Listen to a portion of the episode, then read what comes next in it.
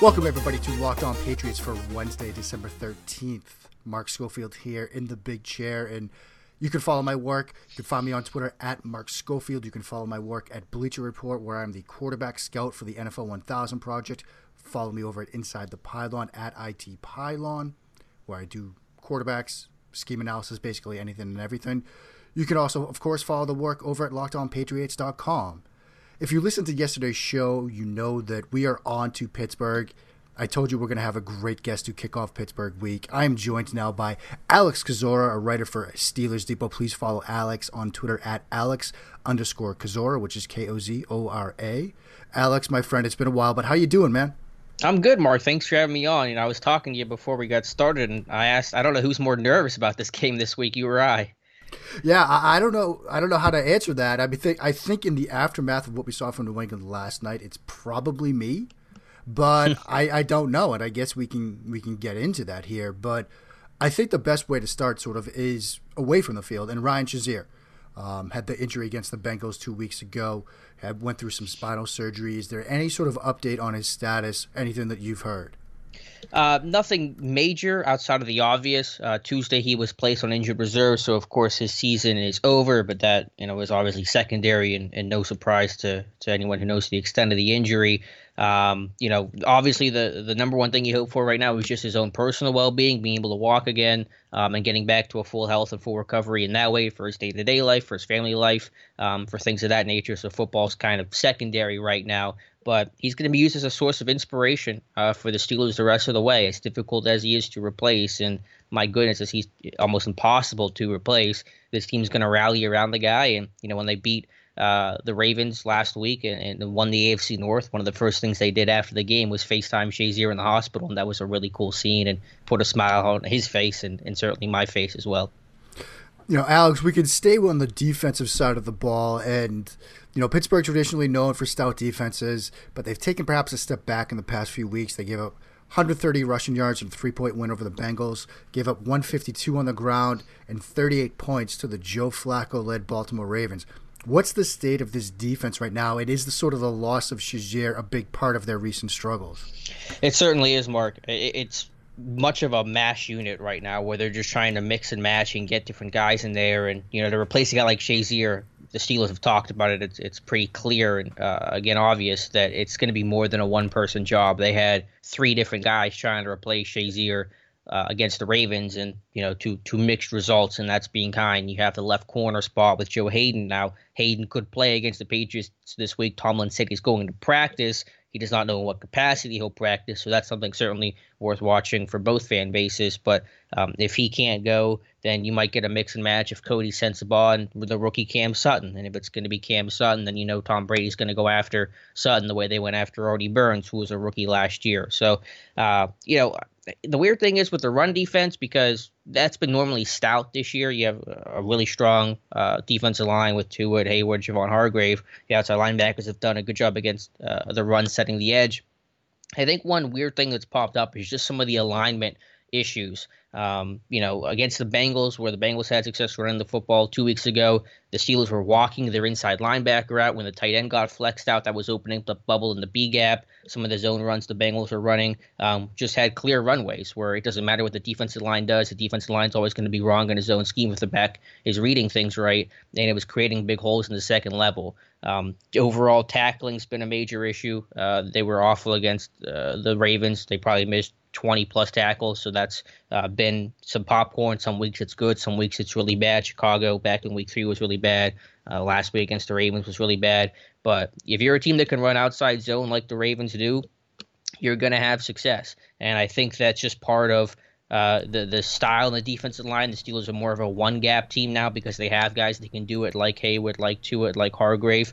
Um, and whenever you're playing nickel, you know your guys are playing inside. You have your one tech, your three tech, and the outside linebackers are going to cheat inside and either play outside shoulder on the tackle, maybe head up on the tight end, and that's going to allow the tackle, allow the tight end to reach the outside backers and get the edge in an outside zone scheme. So um, the Ravens run outside zone really well. I'm not sure how much the Patriots do it, but um, you know that's certainly one way to beat the Steelers.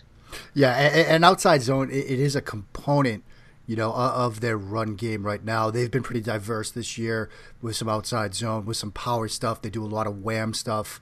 Um, relied on fullback James Develin, which we saw Monday night against the Dolphins until the game sort of got away from them. They get away from the, the run game a bit. You know, you mentioned Alex alignment, tackling, you know, things like that that have contributed to recent struggles. And you wrote this week referencing some comments from Cam Heyward that the Steelers defense needs to stop with the absurd mistakes. You know, are those some of the mistakes the defense has been making over the past few weeks, and can those get corrected quickly? I'd say yes to both. Those mistakes being penalties. Steelers had four defensive penalties. They were two personal fouls on Sean Davis, two on Artie Burns, uh, pass interference calls. Now the one was kind of ticky tack, so you know what can you do there? But certainly big chunk plays allowed by the defense. Uh, th- but I think the thing that bothered me and, and Steelers fan base the most was just the missed tackles. Guys have to be able to rally to the football. Guys have to be able to wrap up. You can't go in on a shoulder against, especially big backs like Alex Collins. You can't just expect a shoulder tackle to bring those guys down. So um, again, that's been a frustrating part. The team's worked on it hard. I think last week or two weeks ago they were back in pads for a practice, which you know December football to be in pads is, is kind of uncommon. Um, just to try to rep that stuff, and obviously it hasn't been good enough. But um, again, whenever you're missing some of the big pieces, like a guy like Ryan Shazier, who um, you know can get to the perimeter again, going back to the outside zone stuff. Uh, guys like Sean Spence, Arthur Moats, they're not going to be able to get to the edge the way that Shazier will. So that's a big loss that you just aren't going to be able to make up for. But yeah, just the fundamental stuff. I mean, you're you know this far into the season, we're heading um, you know into mid December. You shouldn't have these issues with tackling, and, and that's certainly a, a big frustration you know, Alex, we, we started talking about Shazier and we talked about his loss a little bit. And obviously, like you said, you know, his health is tantamount right now. And that's where mm-hmm. everybody's concerns and thoughts are. We're all sort of pulling for Shazier and hoping the best for him. But when it comes to this defense on the field, how have they tried to replace Ryan Shazier? Have they been relying on guys like, you know, TJ Watt to do some different stuff? Have they been relying on Matakevich to do some different stuff? How have they approached the loss on the field? They've literally thrown the kitchen sink at it, Mark. They've tried to do basically everything possible. Um, now, Tyler Matakevich suffered a shoulder injury against the Bengals. He missed last week. His status is still up in the air. My guess is he's not going to play, but you know we'll see. Um, so what they've done is a couple things. They've kicked in uh, inside Arthur Moat, who's played outside linebacker. He played inside of Buffalo. Um, he rotated in uh, with Sean Spence, who was re-signed this past week and got the start. So Spence might open up as a starter against the Patriots with some sort of rotation there. They've used number 54 L.J. Fort, who's more of an athletic uh, Mack linebacker in some dime packages, and long coverage stuff. And then also they used three times um, against the Ravens was a 3-2-6 dime defense with their three defensive linemen. So Tuitt, uh, Heyward, and Hargrave, both outside linebackers, no inside linebackers, and then six DBs. They used that three times. They forced two incompletions, and it kind of had some some decent success to it. Um, so honestly, like like the team has said, and they mean it when they say it, that you know you can't use one guy to replace Ryan Shazier. He's just that talented. He was an every down guy. He was the quarterback of that defense. He had the green dot. He was the communicator that goes to Vince Williams now. Um, but yeah, they've done literally, I think everything that you can think of to try to replace uh, number 50. Mark Schofield, Alex Kozora, we're talking about the upcoming game between the Pittsburgh Steelers and the New England Patriots. We're going to have more with Alex in a second, but first I want to remind everybody about the great opportunity we have for you over at draft.com. Hey there, Locked On Patriots listeners. What's the best part of fantasy football? It's the draft, right? Trying to match wits with your buddies, trying to see if you can find that late round pick that could propel you to a title. What's the best part about daily fantasy sports? It's winning money, right? And doing it every week. What if you could combine the two? That's what you get with draft.com. You get to play in a real live snake draft, but you're done in under five minutes and they last for just one week. And you can win money too. That's what you get over at draft.com. And listen up, it's not too late to join the half a million people that have already downloaded draft this season. All new players get a free entry into a real money draft when you make your first deposit. But you have to use the promo code LONFL. That's right, you can play a real money game for free just by using this promo code LONFL. And it gets even better. Draft is so sure you'll love it that they're even offering Locked On Patriots listeners a money back guarantee up to $100. And the best part? When you play for cold hard cash, your chances of winning on draft.com are 80% better than on the salary cap sites because there's no salary cap. How great is that? So get started today. Sign up over at draft.com, search draft in your app store, and get signed up. I'm going to be putting out a link later in the week to set up a draft with Locked On Patriots listeners, and I hope to see you there. Just remember, use that promo code LONFL when you sign up. Okay, Alex, let's dive back into this and staying with the defense for a few more questions. A player that seems to be stepping up the past few weeks is that rookie edge TJ Watt. Game clinching sack against Baltimore. Heyward said after the game that Watt is not afraid of the moment. What have you seen from Watt sort of over the course of his rookie year from when he started to now?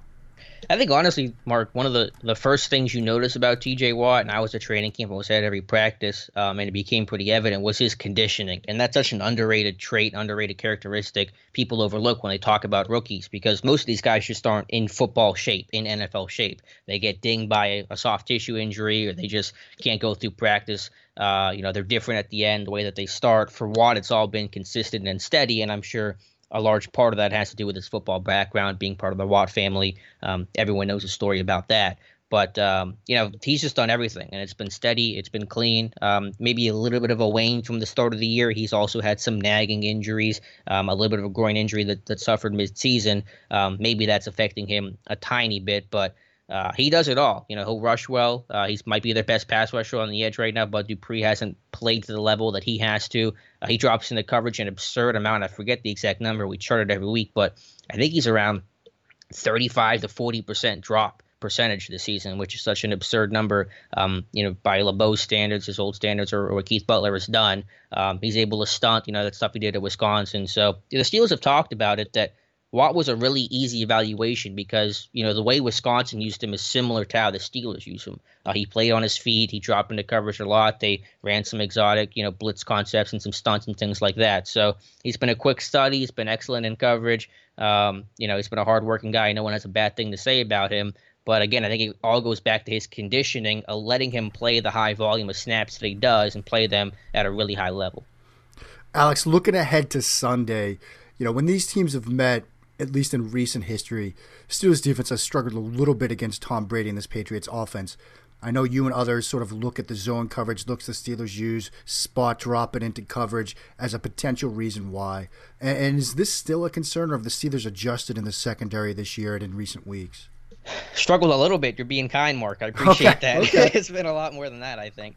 Um, yeah, no, I, I think the spot dropping's been one of the big issues, and, and that's why the buzzword this entire offseason was play more man coverage. And I think if you look at the numbers, I, I haven't looked at them too closely. The Steelers statistically haven't played a lot of man coverage, but I think they do it in key situation, and that's a big difference. Um, in, in third and medium, third and short, they're going to play a lot of cover one. They're going to play a lot of man coverage, uh, as opposed to where last year they might be playing more traditional cover three. But but that's still one of my number one concerns is spot dropping because – if I was an opposing offensive coordinator and I'm thinking, how do I beat the Steelers defense? I'm looking at the seam routes. I'm running four verticals every play because the Steelers just don't often enough match number two down the seam, um, and you get big plays downfield that the safety can't get there in time if it's a well, you know, thrown ball, which Tom Brady, you know, it's going to be. Um, you're going to get big chunk plays that way. So that's still been my concern. I've seen it too often. And, and, and then the Steelers defense, you know, it's a it's a pretty young secondary. There's a lot been a lot of new faces with some of the injuries, so it's created some miscommunication. And over the last four to five weeks, there's just been chunk play after chunk play, and it's been a real again source of frustration for this defense. So that makes me really nervous about a Tom Brady, you know, offense because I'm sure they're going to play a whole lot better than they did, than they did against Miami, and uh, they're going to take uh, some chances downfield and create some big plays. Let's talk about offense now. We could switch gears to what the Steelers have been doing in recent weeks with the football in their hands. And, and you know, Alex, you know me, I'm a quarterback guy, so let's start there. Watching Roethlisberger, at least early in this year, it seemed like he was a bit shaky, was missing on some deep throws, but he looks dialed in right now. Is that an accurate statement? Yeah, hundred uh, percent. You know, for for the for the first half of the season, I think it's fair to say that no one really knew what was happening with Ben. But honestly, I think one of the biggest differences is just him being able to play at home and being able to run his no huddle offense. Obviously, when you're on the road, that's a lot tougher to do. Um, when you're at home, you're comfortable. Uh, the crowd noise isn't a factor, and so you know Ben's at his best whenever he's running the no huddle and he's running the show. But yeah, I mean he's been as, as good this what four week or four week uh, you know one month stretch has been basically as good as he's played probably at any four week stretch in his entire career, which is such a crazy statement to think about when you know not too long ago people were asking if Ben was done and if he was washed up and making mountains out of molehills about his. Maybe I don't have it any more comments and, and, and things like that. But he's been excellent. I think the line's done a great job of giving him time. So you have to start with the offensive line. But you know, Ben's been a lot smarter with the football and, and not forcing it downfield as often, taking his chances when they're there. But if they're not, he's not afraid to throw the horizontal, you know, play, the check down to Le'Veon Bell. Bell's been a big part of the passing game over the last month, which I think is not a coincidence of why Ben's played better, the whole offense has played better. You know, Bell's getting more involved there. Um, and the tight ends have gotten more involved. you Look at the Ravens game. Jesse James, Vance McDonald had some of their best games uh, of, of, the season. Um, so that's been distributing the football, getting other guys involved, and then whenever the defense finally caves and starts giving more attention to other guys and not playing too high, then you're going to go deep to AB. Alex, are you implying that people in this industry sometimes make mountains out of molehills? never, never, never, not on Twitter especially. No, never. it's all it's very rational.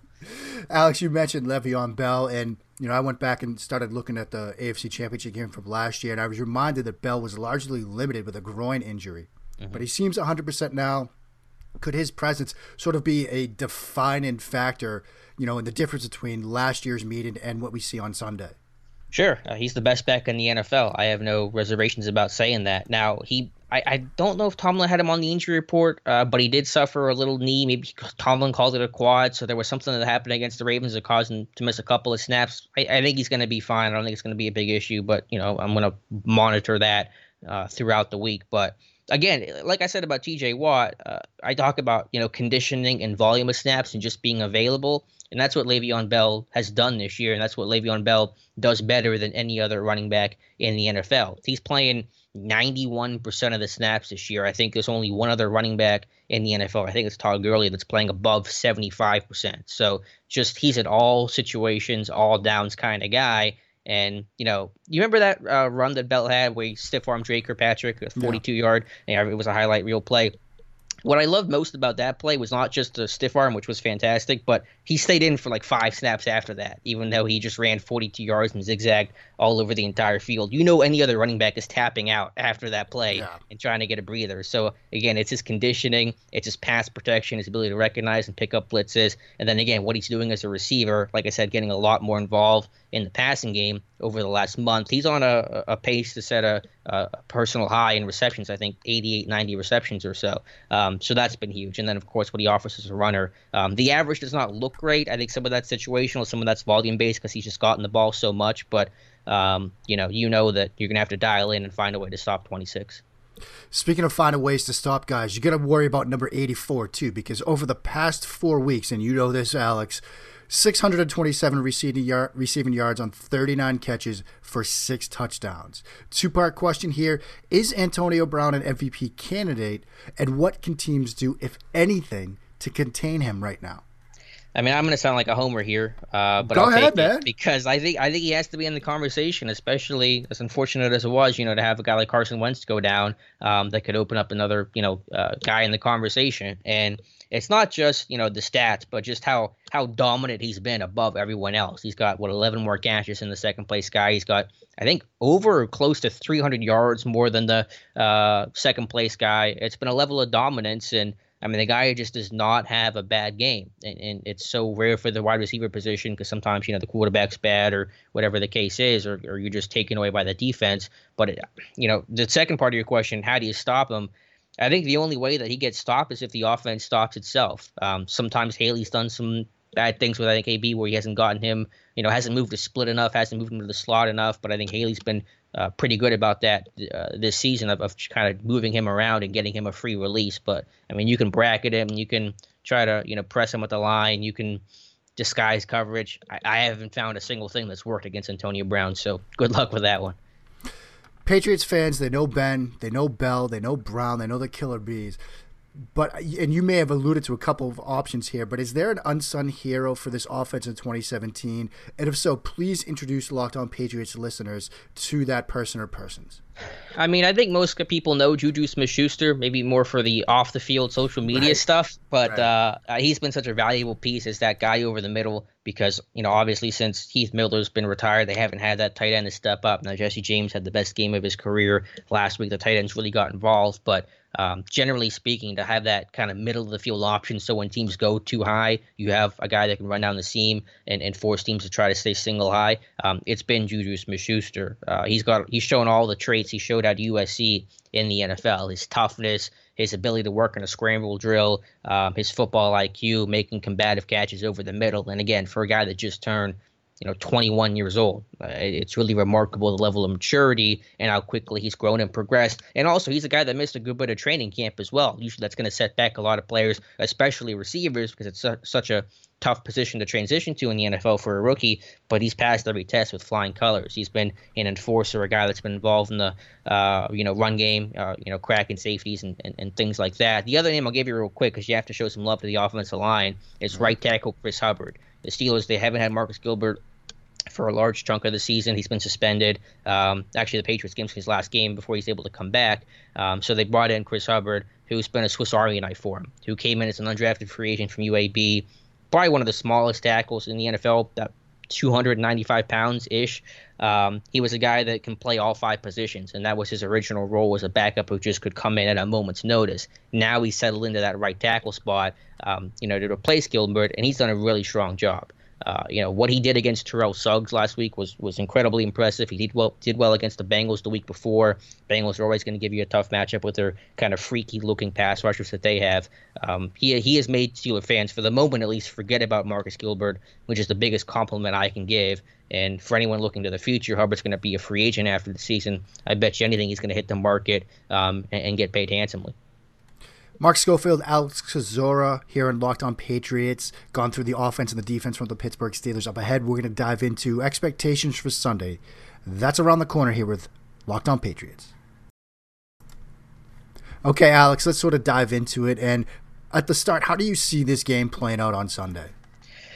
Oh man, Mark, that's that's a really good question. Right. I, I just worry about the defense because it's been a lot of self-inflicted uh, wounds, miscommunication, poor tackling, Steelers beating Steelers stuff, and then you know the Patriots are going to bring it. You know, I, I throw that Miami loss out the window. I'm not expecting them to play bad two weeks in a row.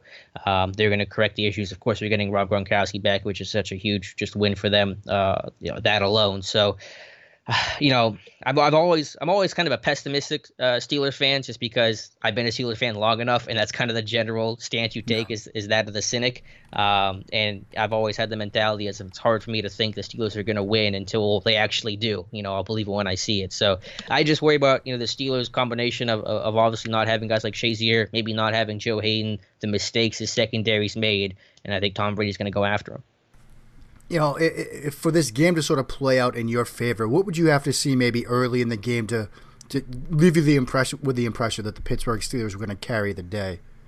I think the, the the front four pass rush has to get there because you know you blitz Tom Brady, uh, he's going to pick you apart. Uh, I think you have to be able to rush with four so you can be varied in your coverage. You know, if you're sending five or six, it's going to limit you coverage wise. And the worst thing that, you know, I'll go back to the championship game last year. I know the big buzzword is man coverage. Steelers don't play enough man coverage. You know, that was sort of true, but the the biggest way you lose as a defense to Tom Brady is if you're predictable, is if you're playing man coverage 100% of the time. That's not going to work. Whatever you do, it has to be varied from a rush standpoint and from a coverage standpoint. So um, that's going to be the biggest thing. Can Butler, you know, have enough different looks and disguises and coverages and blitzes um, to keep Tom Brady on his toes? So I think if you can get there with four, with success and it's going to be able to open things up. You can, you know, uh, blitz when you feel like you want to, not when you have to. That was a big issue last year. I think it's kind of been corrected this year. And then the other thing I'll say offensively is just situational football. If the Steelers can be good on third down, they can be good in red zone fo- uh, football as they were last week against Baltimore, then you're going to have a chance. But if you're not converting on third down, if you're kicking field goals, you're not going to beat the Patriots. Okay, Alex, I don't want to have. I'm not going to hold you to this because you know it's it. We're recording this on Tuesday. A lot can maybe change with injuries or who knows what. But sitting here right now, any predictions for Sunday? Again, the cynic in me just says Patriots. Um, you know, the Steelers have played well. Uh, obviously, Ben's at the top of his game right now, but I just worry about that defense. I don't think they have the firepower. They have not shown enough of a consistent pass rush, especially from the outside guys, namely Bud Dupree, over the last three to four weeks. Um, and you know, it, it's tough. It's close, but uh, I'm thinking Patriots right now. Alex, man, tremendous job here. I'm going to turn the mic over to you. Let the people know, those are those maybe two or three people out there that don't know who you are, where they can find you, where to find you, and where to find your great work. I think there's more than two or three people. That, I think I think only two or three people know me. I think it's you and my mom are the only people that know me right now. But uh, yeah, Steelers Depot. Uh, we're gonna do a full scouting report on the Patriots that'll come out uh, Friday morning. So interested to get the view from the other side. Uh, we'll have that posted. You know, offense, defense, special teams. We do that every week. Uh, I haven't gotten the best look at the Patriots yet, so I'm really excited to kind of get into their all 22 from the past couple weeks and break them down. Um, you know, they're always uh, a really fun team to watch. But yeah, you know, we're gonna cover it Steelers Depot. So um, if you want to come out from the the Steelers side of things and see that perspective, check us out. Please do, everybody. I, I I'm not kidding when I say this. Alex is one of the smartest football people out there. I love his work. It's great stuff. Every single week he does great work over at Steelers Depot. I highly, highly recommend it. And I know, Alex, you'll be getting into draft talk at some point here, which is always fun as well. Yeah, I'll see you at Veets at the Senior Bowl. There we go. There, there we go. go. So yeah, everybody, please follow Alex over at Steelers Depot. Follow his work. You can find him on Twitter at Alex underscore Kozora K O Z O R A. That will do it here for Wednesday's show. Our next show, the Thursday show, our crossover with, of all people, Jon Ledyard. Back to back Steelers shows here to get you ready for Steelers Week. That will come out tomorrow. Until then, keep it locked right here to me, Mark Schofield, and Locked On Patriots.